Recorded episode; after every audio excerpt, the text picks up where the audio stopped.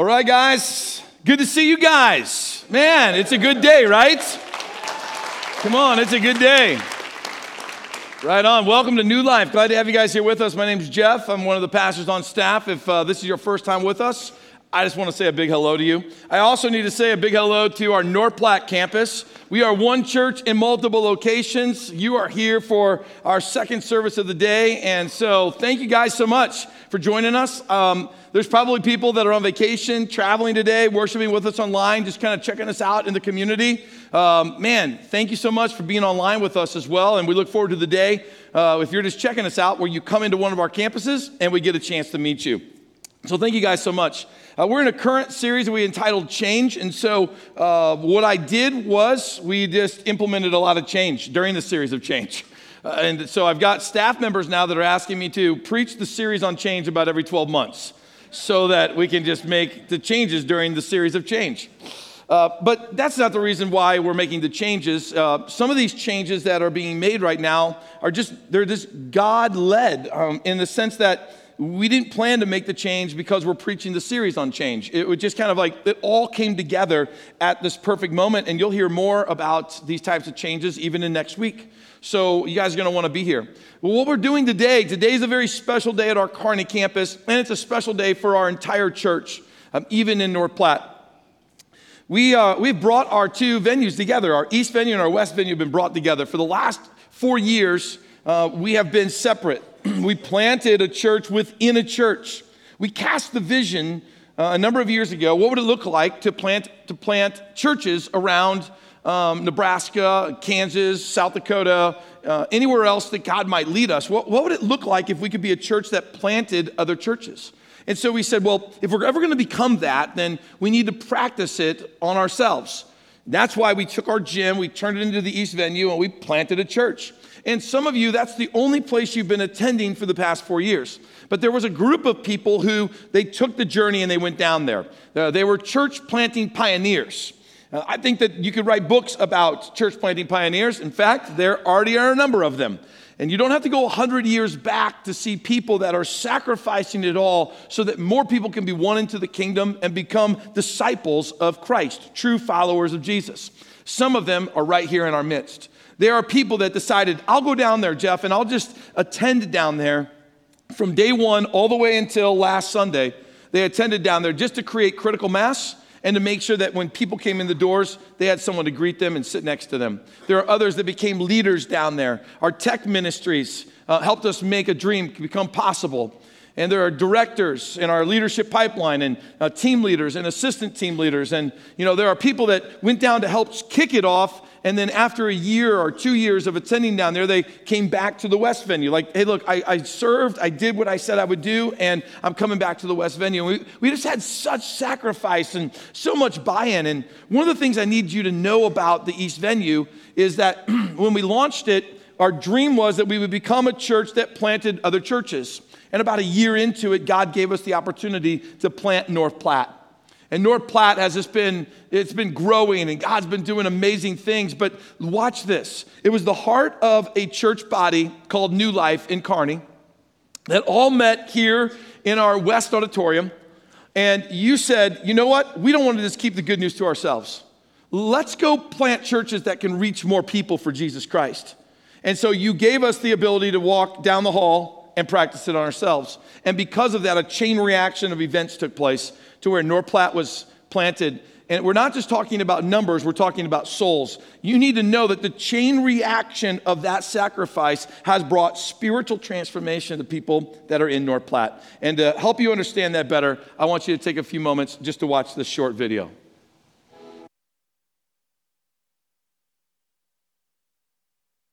A lot of life change.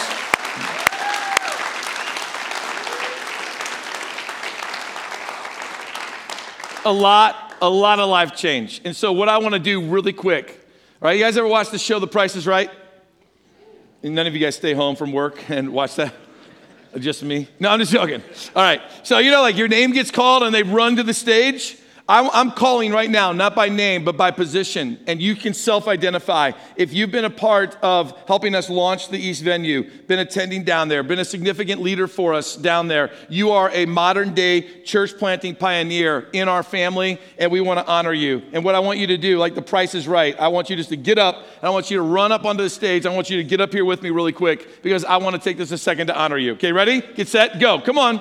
Come on, get up here really quick. Come on, whoever you are, whoever you are, wherever you are, right? Just get up here, man. Just get up here. Come on up, come on up, come on up. Awesome, yeah. Give it up for them, guys. Come on, come on. Scoot on over, scoot on over, scoot on over. Fill in that hole over there. There you go. Yeah. Awesome. Love it. Get in the shot, guys. Come on. Inside of that tape. Get over here. Up in here. Up in here. Come on in. Come on in. Come on in. There you go. Hey, step in here, Jeff. Just step right inside. There you go. All right. This is the team. This is part of the team. This is an example of those in our church who are willing to go, you know what? If God's doing a new thing, I'm going with them, right? And it's to look different, it's to feel different, but I'm willing to give of myself and to go places that maybe others, you know, aren't to go right now, but I'll do it because I want to help reach more people and I want to make more disciples. That's what you guys have done. I believe that the examples that you just saw on that video are just a snapshot of the type of lives that have been changed and one day, when you get a chance to stand before God in heaven, He gets the privilege of saying, Well done, good and faithful servant. And you, you'll look behind you and you'll see stories just like that. And I think you'll be blown away because you went where few would go and God blessed it. And so I just want to thank you guys so much. Thank you for your sacrifice and for your service. Awesome, awesome. So the awkwardness can end. You can, you can dismiss. Feel free to go through that side door over there, Jim, if you want to. Awesome. Oh, oh, I did want a selfie. Okay, so does someone get a picture of that? I forgot the selfie for the second service in a row. Come back at one. We're going to have a third service. Just going to be that opening song because I thought that opening song at the Kearney campus rocked, by the way. That was a blast. That was so much fun, right? I don't even know the words. If I, if I started to sing it, my wife would be so embarrassed because I take worship song words and they just get botched in my head for some reason. I don't know what the deal is with that. Man, what, what an incredible thing, right? So when you make a change in your life, there's a chain reaction that starts taking place. Fathers, it's Father's Day. Happy Father's Day.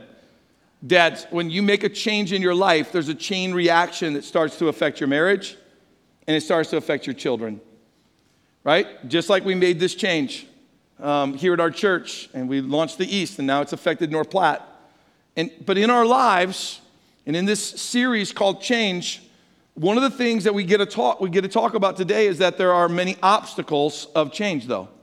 There's a lot of things standing between you and the change God wants to bring in your life. There's tons of things keeping you from trying to become God's best version of yourself. But obstacles, they don't just like subtly come out of the dark. Obstacles kind of like jump out onto, the, out onto your course and they smack you right flat in the face. I mean, in this part of the world, we know what it's like to drive down the interstate or drive down a highway. And unfortunately, all of a sudden, a, a deer just like, boom, it pounces out in front of you, doesn't it? And you didn't even see it coming. And then the next thing you know, man, you, you clobbered it, right? And we've all seen, as disgusting as it sounds, we've all seen you know, the aftermath of that scenario happening all too often, you know, where we live, up and down Interstate 80, especially between Kearney and North Platte, it seems. And that's kind of like obstacles. They just jump out in the middle of your course. You didn't know they were coming. You, you, didn't plan for it. And then, boom, it's there. And then, what do you do with them? So, today I want to talk about some of those obstacles. And one of the obvious ones that I just think maybe this needs to be spoken of right now because it's so fitting with what we just celebrated with the, with the East venue is that when change comes, we think about how it impacts us versus how it benefits others. Like that's one of the first things that we do. When an organization like a church, and especially New Life, where we are, we have a culture of change. We just keep twisting and you know adapting and correcting, uh, making you know minor changes and ma- major changes from time to time, so that we can accomplish God's vision for our church. So we just have a culture of change here at our church. Um, many times you can kind of start to think about change and instantly, you know, gravitate to a, a question that I think is it's built into the DNA of humanity, and that is, what am I going to lose in this change? In fact, I'm, I'm beginning to wonder to myself that it's really not that we're opposed to change, because many times when we make change, we like it, but we're, we're profoundly worried about what we're going to lose. And, and that's just built into us, guys. So I'm not, t- I'm not saying that somehow do something magical and rip that out of you. I, I just believe that that's probably part of you know the way that the human mind works and the human heart works. It's, it's most often, ah, man, what am I going to lose and how is this going to impact me? And watch this when, when you stop there, then you never get to, well, what will I gain from this change? But and let's say that you could do that. Let's say you could go beyond this, what am I going to lose, to what am I going to gain. That's still very selfish. What I'm going to challenge you to do is this take it a whole step farther and start thinking not just about what you will lose or what you will gain, but how will it benefit others. See, when I started casting the vision to you about let's be a church that plants churches so that more people can be won into the kingdom, I was thinking about the benefit. If we make this change internally, it will benefit others in profound ways. You just watched a video that's like the tip of an iceberg of the lives of people that have been transformed and changed at North Platte. That benefited them. When we made the decision to plant the East, it was a chain reaction of events that now benefited them. So, watch this. In, in the kingdom of God, when changes are made so that more people can be won into the kingdom and more disciples can be made, we as the church, those of you that are listening to my voice today that have committed your life to Jesus Christ, we don't get the privilege of stopping with what am I going to lose or what am I going to gain. We don't get the privilege. If you call yourself a Christian and you call yourself devoted to Christ and Jesus is your King of King, you don't get the privilege of stopping with what am I going to lose? We're forced to move to the heart of God, which is what will they gain? God sent his son into this world. He sent his son into this world while we were still sinners to die on the cross so that by faith we might have relationship with him. He did all of that thinking about the benefit of what we might gain, not what he would lose. Now that's a big thing. So your mind's going to go to what am I going to lose? Then it's going to go to what am I going to gain? And I'm challenging you to start taking it to the last stage. What will they benefit? What will they benefit? But the biggest obstacle, I mean, by far, the biggest obstacle that you're going to face that's standing between you and the change God wants to bring to you personally now is that you got to acknowledge that change must happen. And then you have to begin the process. I, I know it sounds so simple, but it's so profound. To acknowledge that change must happen requires humility. I got to humble myself and I have to look at myself objectively and I have to be able to honestly say there's things in my life that need to change. So here's the here's what uh, maybe I can put it this way. Here's the good news. All right? No one in this room in North Platte or listening online is perfect as far as I know. Jesus was the only one who was perfect. So since none of us are perfect, here's the good news. All of us have something that needs to change. So there's something in all of our lives that we need to acknowledge and that we need to step out and start the process of change. But that's the biggest obstacle to commit to change before you're forced to change. There's a couple of stories in the Bible of, of two men, as an example, that they were forced to change. I don't think that's where God wants us to be. But one of them was Saul. Saul was a persecutor of, of Christians, um, he killed Christians. And um, the early church was actually fearful of him. And in Acts, Paul, Paul or Saul at the time, he be, later becomes Paul, who writes a lot of the New Testament. But Saul, he's riding to Damascus on his horse to go persecute the church and to kill Christians and to throw them into jail um, because he's anti that altogether. And God meets him on that road and blinds him with a bright light, knocks him off of his horse, and he's blinded for a few days. And when he comes out of that stupor of being blinded, it's then that he decides to change. Right now, here's something I know about the character and the nature of God. Right? God's not wanting to get you to a point where he has to shake you so hard that he blinds you, that something tragic has to happen for you to start changing. The character and the nature of God is that he's loving, he's full of grace and mercy, he's prodding on your heart all along the way, and then you choose not to listen to him. Guess what his love will do? His love will bring you to a tragedy so that you can hear his voice. But God's not interested in the tragedy. God's interested in you hearing his voice. So he brings us to this difficult moment. He brings it, he lets you kind of walk into it. Right? He, he, he lets you just kind of like collide with it, like you collided with the light and he fell off of his horse. But God, God, I guarantee you, was prodding on the heart of Saul, trying to get his attention along the way. So, what's it going to take? Is it going to take you getting knocked off your metaphorical horse? You getting blinded in life metaphorically before you decide, hey, I'm going to take the moment and I'm going to start making change? There was another guy, his name's Jonah. Maybe you're more familiar with that story, right? God says, Jonah, go to Nineveh and I want you to preach to these people and bring to them the good news. And he doesn't want to do it, so he hops on a boat in the Mediterranean Sea and starts heading for the, the farthest port. And then a big storm comes up, and they determine that the, the storm is coming because of Jonah's sin, and so they throw him overboard. Storm stops, but yet a big fish swallows him. In the belly of the fish, he decides basically to change reluctantly. You hear that later in the story, but he goes and he does it. So, what is it going to take? Is it going to take you getting swallowed, you know, by, a, by the metaphorical fish? Is that what it's going to take? It's going to take this deep, dark moment before we change? Like, I don't think that that's God's plan. God wants us to make change before we have to, not because we have to. Listen to what Proverbs 27 has to say about it. It says that a prudent person foresees danger and takes precautions. The simpleton goes blindly on and suffers the consequences. Like, there's two different people that are being talked about here. Which one are you? And which one do you think God wants you to be? God's not interested in us being the simpleton that just goes blindly, even though we know change needs to happen, but we just go blindly through it and just keep, you know, reaping the consequences over and over and over again. You know, that would be like really what a fool does. A fool goes, wow, that hurt. Let's go do it again. Wow, that brought a lot of pain. Let's go make it happen again, right?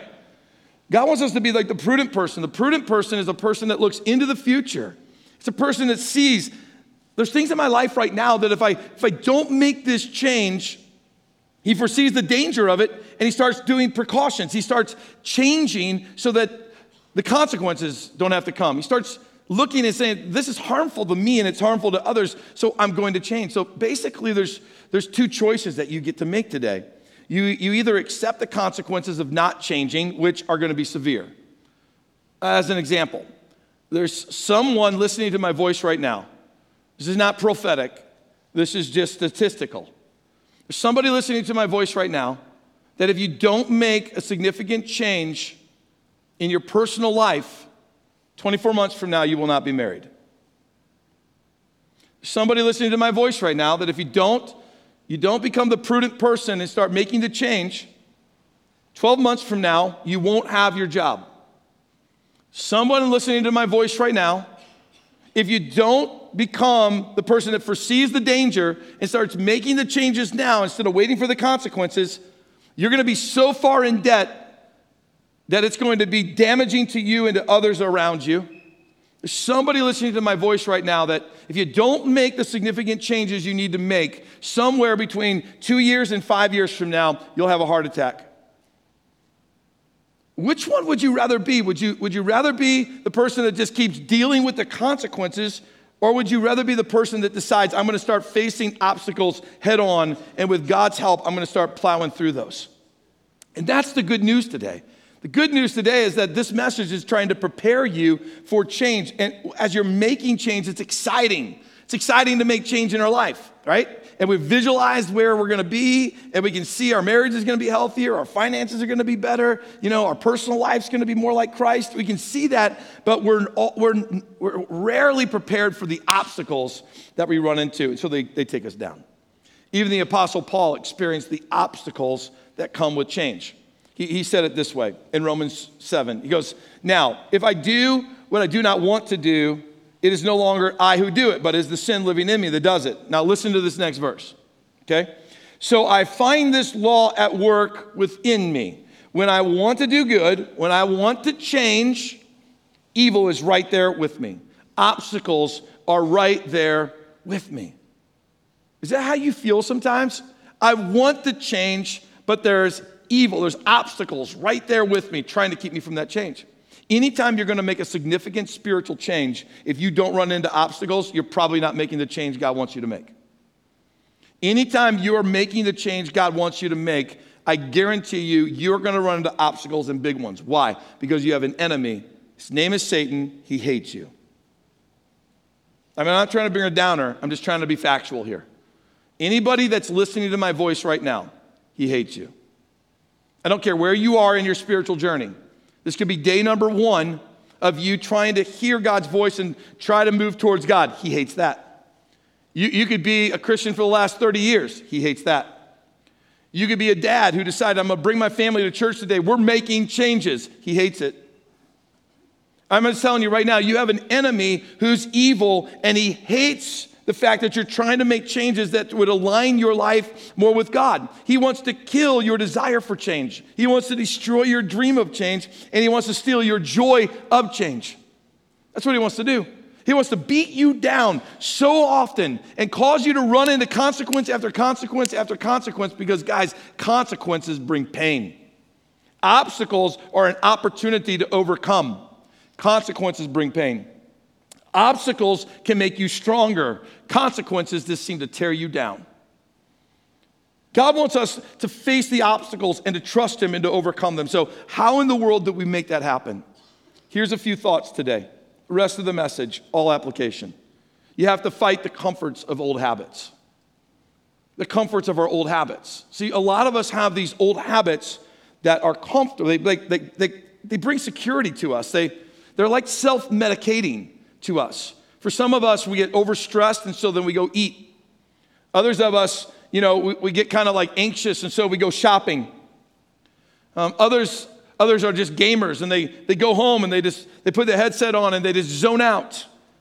And it could even be dads in the room, and you leave your wife like out of the loop, and your kids are out of the loop, and man, you're just like zoned into this game. Others, you know, they they open up a computer or you know open up a smartphone or something like that and they just they just watch pornography or whatever it might be for you but we self-medicate on the things that make us comfortable these old habits and those old habits are going to lead us to consequences that are going to be destructive for our lives.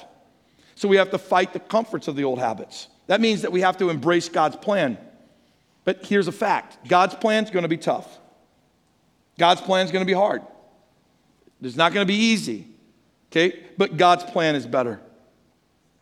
And to, to adopt God's plan and to see the better in your life, then I would suggest following a verse like Romans 6:11 says, "So you also should consider yourself." Say the word consider. consider. Consider yourself to be dead to the power of sin and alive to God through Christ Jesus. This is a mind shift that needs to take place inside of us. For many of us, you know, the comfort of the old habits we hang on to and we kind of rationalize or justify them in our life. We say, well, you know, nobody knows about it. It doesn't hurt anybody, right? Wrong. It hurts you. It hurts you. Well, yeah, but it's not as bad as, uh, you know, what these other people are going through. True, it might not be as bad, but it's detrimental for you. And so we kind of rationalize. We go, well, it's, it's just small. Yeah, but it's, it's corrupting the whole. Right? So we always kind of like rationalize our sin away. This verse is saying, change the way you think. Fight the comforts of the old habits by the way you think. How should we think? Consider yourself dead to sin. Yeah, but sin keeps rising up. I know, but that sin, that sin is not, it's not going to become your identity. Consider yourself dead to it. Keep dying to it over and over. Every time it raises its head, change the way that you think and you live. Every time sin tries to overtake you, use it as a weapon against the enemy and let it be something that causes you to run to God. And when that happens, then be willing to admit that the current way is broken. As you start to see what I'm doing is wrong, then just admit what I'm doing is wrong, right? It's broken. It, it doesn't work anymore. I was headed this direction. Now I'm going to turn 180 and head back that direction. It's going to be abrupt, sudden, and immediate. Most of the change that needs to take place in your life needs to happen right now. You don't need to go home and Google it. You don't need to go home and write another book or read another book about it. You don't, you don't need to hear another sermon about it. You don't need to have another conversation with another person about it. Most of the change that needs to happen in your life and in my life, we need to start it right now. It needs to be sudden. The Bible says this many, many times Hey, flee sin, flee it. it means turn 180 degrees, run away from it. Like, get out of there. You see the change that needs to make? Turn 180 and start running the other direction. But you got to be honest with yourself, right? Because if we don't make these kind of changes, then we're just going to maintain the same current habits. And that means 12 months from now, you're going to look just the same. 24 months from now, you're going to look just the same. Our life is kind of like, like an object in space that when it starts its journey, it gets shot out, it gets started, and, and nothing's going to affect that journey. It's just going to stay on that course until, until something happens, right? So if you start the journey in space because there's, there's a vacuum of, of air, right? And there's no friction, it just keeps moving until a rocket, you blow a rocket on it and then you'll blow the course. But here's another way you can change the direction. If you're floating, if you were to be floating through space and you hit an obstacle that was in space and you grab a hold of it, then you could kind of crawl your way around the side of it and push off for another direction. I would suggest to you that you, you start considering obstacles that stand between you and what God has for you are there to maybe alter your course to get it back on where God's going. That when you run into it, it's an opportunity to say, okay, I'm not going to stop here. I'm not going to dead end here. I'm not going to be overcome by this. I'm going to push off of this and keep heading the direction God wants me to move. That's, that's what we need to be. We need to be those kind of people. And there's some areas of our lives that we need to kind of like push off and head a different direction. One of those would be your friends around you. You have to change your friends. It's kind of like my dad used to tell me that birds of a feather, they flock together. Right? And the people that we're around, we influence one another. And our friends, they influence us. It's not just something about teenagers and peer pressure, it's about all of our lives. And we have people around us that are influencing us. They influence the way we act, and they influence the way we act a lot because we, we care about their opinion of us. And when you got close friends around you and you care about their, their opinion of you, it will alter the way that you act. So the Bible has some real wisdom for us. It says this in Proverbs. It says, Walk with the wise and become what? Okay, so that's pretty cool. Walk with the wise and become wise. Associate with fools and what? Now, isn't that interesting? Walk with the wise. Wisdom in the Bible is a great way to refer to God. God is wisdom. So let's, let's take that verse and let's change some verbiage on it just for a second. Walk with the godly and you become godly. Walk with the fool and you become. Isn't it interesting the Bible didn't say that though? The Bible didn't say walk with the fool, become foolish. It said walk with the wise, become wise, but then it said when we walk with the foolish, you what? You get in trouble. It's not that say you just become a fool. It's that you actually bring harm and trouble upon yourself. And let me tell you what one of those things is the consequences of not changing. That's one of the big things that you're going to face. So let me just give you some suggestions today. Here's what I recommend that you do when it comes to your friends find some time this next week, in the next seven days and share with your friend the change that you need to make in your life that you sense God's put it in your heart. Go to them and tell them, hey, I really sense that God's asking me to make this change in my life. And then listen for the response. Because real friends should support your change and figure out how to help you in that change. Right? If, you, if that's the response you get, keep them. But if they mock you, discourage you, belittle it, or they don't give any kind of like weight to it, like, oh, okay, that's great, good, good for you. Leave them. That sounds harsh, Jeff. Yeah, okay, well, there's, two, there's more than one way to leave a, leave a person, right? You don't have to be harsh when you leave. You can just distance yourself. You need to distance yourself from people that aren't going to help you become the person God wants you to be.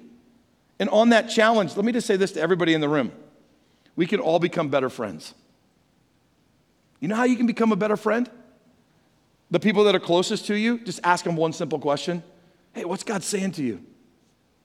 And as they share with you what God's saying to you, as they share with you what God's saying to them, I should say, find a way to support that. Pray for them. Don't discourage them. Build them up. Find ways to help them. We can all become better friends. Make sure you got the right team around you. You got the right team around you, you're more likely to win, right? To acknowledge that, hey, this is what needs to change in my life and actually do it and follow through with it. But also, guys, you have to ignore the urge to give up. That urge is going to be there.